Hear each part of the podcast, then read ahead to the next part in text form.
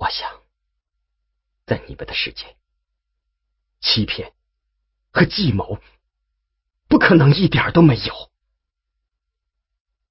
有的，只是与你们相比，十分简陋。比如，在我们世界的战争中，敌对双方也会对自己的阵地进行伪装。但如果敌人对伪装的区域产生了怀疑，直接向对方询问，那他们一般都会得到真相的。这太不可思议了！你们对我们也一样不可思议。你的书架上有一本书，叫《三个王国的故事》，那是《三国演义》。你们。不可能看懂它吧？也看懂了一小部分，像普通人看一部艰深的数学著作，要经过大量的思考，并且充分发挥想象力，才能弄懂一点儿。这本书确实充分展示了人类战略计谋所达到的层次，但我们有质子。可以使人类世界的一切都变成透明的，除了人本身的思维。是的，质子看不到思维。你一定知道面壁计划吧？比你知道的要多。他就要付诸实施了，这正是我找你的原因。你对面壁计划怎么看？还是那种感觉，像你们看到了蛇。可是，圣经中的蛇帮助人类获得了智慧。人类的面壁计划将建立起一个或几个对你们来说极其诡异和险恶的迷宫。我们可以帮助你们走出这些迷宫。这种思维透明度的差别，使我们更坚定了消灭人类的决心。请你们帮助我们消灭人类，最后我们再消灭你们。我的主，你的表达方式有问题。这种表达方式显然是由你们思维透明显示的交流方式决定的。在我们的世界里，即使表达真实的思想，也要用一种适当的和委婉的方式。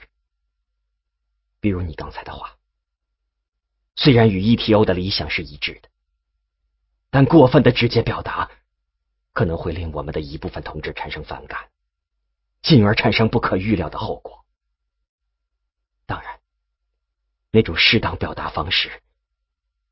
你可能永远也学不会。正是由于这种对思想变形的表达，使人类社会的交流信息，特别是人类的文学作品，都像是曲折的迷宫。据我所知，TTO 现在已经到了崩溃的边缘。这都是因为你们对我们的抛弃。那两次打击是致命的。现在，ETO 中的拯救派已经分崩离析，只有降临派在维持着组织的存在，这你显然都是知道的。但最致命的打击是在精神上。由于这次抛弃，同志们对主的忠诚正在经受考验。为了维持这种忠诚一体奥急需得到主的支持。我们不可能向你们传递技术，这也不需要。你们只需要恢复以前所做的，向我们传达质子得到的信息。这当然可以，但目前 ETO 首先要做的是执行你刚才看到的那个重要使命，那是我们在伊文斯死前发给他的，他给你下达了执行命令，但由于密码问题，你没能完成。破壁人二号这才想起电脑上那封刚解密的信，他仔细看了一遍。很容易完成的使命，不是吗？不是太难，但这真的很重要吗？以前十分重要，现在由于人类的面壁计划，万分重要了。为什么？破壁人二号这样问了之后，字幕长时间的停顿，之后字幕又显示道。伊文斯知道为什么，但他显然没有告诉任何人。他是对的，这很幸运。现在我们不能告诉你为什么。破壁人二号面露欣喜：“我的主，你学会隐瞒了，这是一个进步。”伊文斯教了我们很多，但我们在这方面仍然很初步。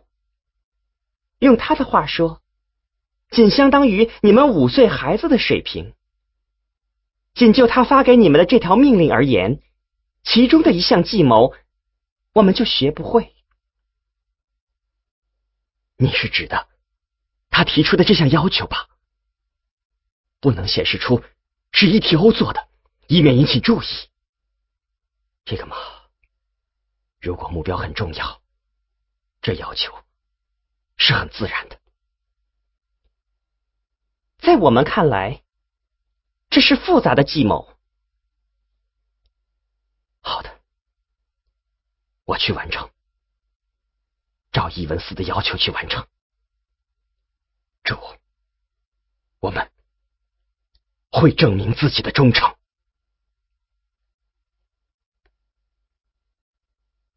在互联网浩瀚的信息海洋中，有一个偏僻的角落。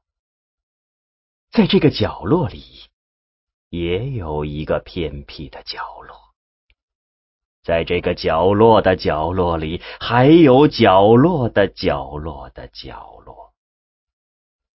就在一个最深层的偏僻角落里，那个虚拟的世界。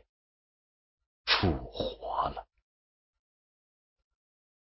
寒冷而诡异的黎明中，没有金字塔，也没有联合国大厦和单摆，只有广阔而坚硬的荒原延伸开去，像一大块冰冷的金属。周文王。从天边走来，他披着破烂的长袍，外面还裹着一张肮脏的兽皮，带着一把青铜剑。他的脸像那兽皮一样脏和皱，双眼却很有神，眸子映着曙光。有人吗？他喊道。有人吗？有人吗？周文王的声音立刻被这无边的荒漠吞没了。他喊了一阵，疲惫的坐在地上，调快了时间进度，看着太阳变成飞星，飞星又变成太阳。看着恒纪元的太阳像钟摆般一次次划过长空，看着乱纪元的白昼和黑夜把世界变成一个灯光失控的空旷舞台。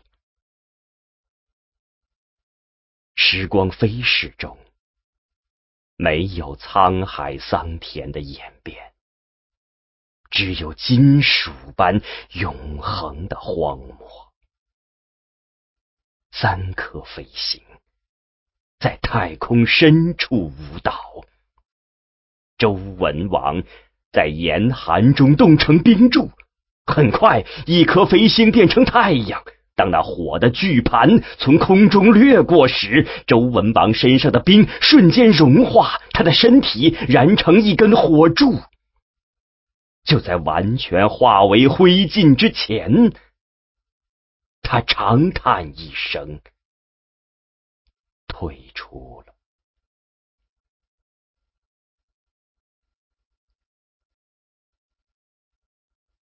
三十名陆海空军官。用凝重的目光注视着深红色帷幔上的那个徽章，它的主体是一颗发出四道光芒的银星，那四道光芒又是四柄利剑的形状，星的两侧有八一两字，这就是中国太空军的军徽。常伟思将军示意大家坐下，把军帽。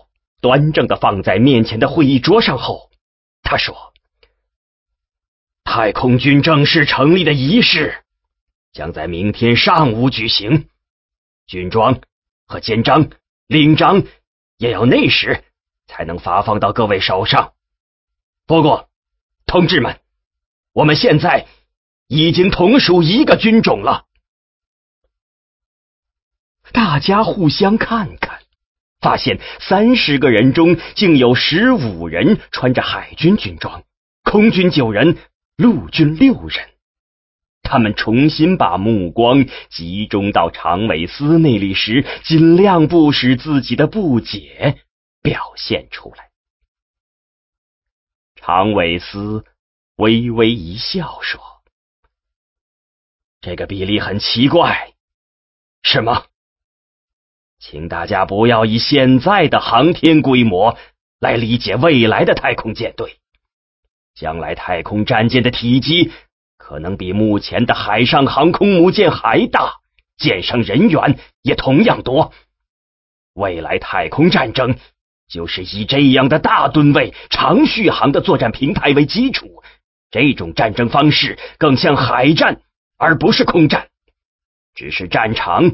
由海战的二维变成了太空的三维，所以太空军种的组建将以海军为主要基础。我知道，在这之前，大家普遍认为太空军的基础是空军，所以来自海军的同志们的思想准备可能不足，要尽快适应。首长，我们真的没想到。张北海说：“他旁边的吴越则一动不动的笔直坐着。”张北海敏锐的发现，舰长那平视前方的双眼中有什么东西熄灭了。常伟思点点头，其实不要把海军。与太空的距离想的那么远，为什么是宇宙飞船而不是宇宙飞机呢？为什么是太空舰队而不是太空机群呢？在人们的思想中，太空和海洋早就有联系了。会场的气氛放松了一些，常伟思接着说：“同志们。”到目前为止，这个新军种还只有我们三十一名成员。关于未来的太空舰队，目前所进行的是基础研究工作，各学科的研究已经全面展开，主要力量集中在太空电梯和大型飞船的核聚变发动机上。但这些都不是太空军的工作，我们的任务是要创立一个。太空战争的理论体系，对于这种战争，我们所知为零，所以这是一个艰巨的任务，也是最基础的工作。因为未来太空舰队的建设是要以这个理论体系为基础的，所以初级阶段的太空军更像一个军事科学院。我们在做统治的首要工作就是组建这个科学院。下一步，大批的学者和研究人员将进入太空军。常伟思站起来，走到军徽前，转身面对太空军的全体指战员，说出了他们终生难忘的一段话：“同志们，太空军的历程是十分漫长的。按初步预计，各学科的基础研究。”至少需要五十年，而大规模太空航行的各项关键技术，还需要一个世纪才能成熟到实用阶段。太空舰队从初建到达到预想规模，乐观的估计也需要一个半世纪。也就是说，太空军从组建到形成完整战斗力，需要三个世纪的时间。同志们，我想你们已经知道这意味着什么。我们在场的所有人都没有机会进入太空，更不可能在有生之年见到我们的太空舰队，甚至连一个可信的太空战舰模型都见不到。太空舰队的第一代指战员将在两个世纪后产生，而从这时。再过两个半世纪，地球舰队将面对外星侵略者。那时，在战舰上的是我们的第十几代子孙。军人们陷入了长久的沉默。千色的时光之路在他们面前徐徐展开。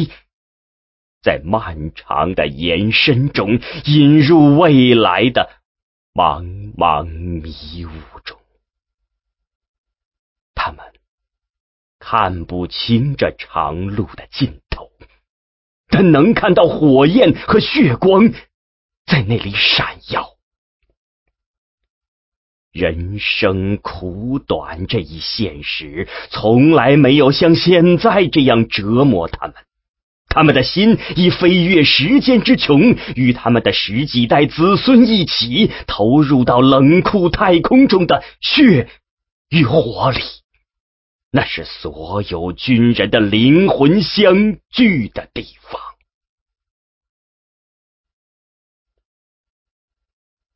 苗福全一回来，照例请张元朝和杨进文去他家里喝酒聊天那个川妹子做了一桌丰盛的菜，酒桌上，张元朝说起了上午去建行取钱的事儿。你没听说呀？好几家银行都踩死人了，那柜台前的人落了三层。苗福全说：“那你的钱呢？”张元朝问：“取出来一部分，剩下的就……”冻着呗，有啥法儿？你八根毛都比我们多。老张说。杨进文说：“新闻里说了，以后社会的恐慌情绪缓和下来之后，政府会逐渐解冻的。一开始可能只是解冻一定的比例，但形势总会恢复正常的。”老张说：“但愿如此吧。政府早早把现在叫做战争时期，实在是个错误，搞得人心都慌了。现在的人都是首先为自个儿着想，有几个想着四百年后地球抗战的？主要问题不是这个。我早就说过，中国的高储蓄率是一颗大地雷。”怎么着？说对了吧？高储蓄、低社保，老百姓存在银行里的钱就成了命根儿。一有风吹草动，当然会产生群体性恐慌。杨进文说：“老张问杨进文，你说这战时经济是个什么玩意儿啊？这事儿出的太突然，我看谁现在也没个完整的概念。新经济政策还在制定中。”但有一点是可以肯定的，苦日子要来了。苦日子算个屁！我们这岁数又不是没过过，大不了就当回到六零年呗。苗福全说：“唉，只是可怜了孩子。”张元朝独自干了一杯酒。这时，一阵标题音乐声让三个人同时转向电视。这是现在人们都熟悉的声音，可以令所有的人停下正在做的事情。这是重要新闻的标题音乐。这种新闻可以打破正常的节目播出顺序，随时插播。三个老人还记得。在上世纪八十年代以前，广播电台和电视中也常出现这样的新闻，但在后来长长的太平盛世中，这种新闻消失了。重要新闻开始播出。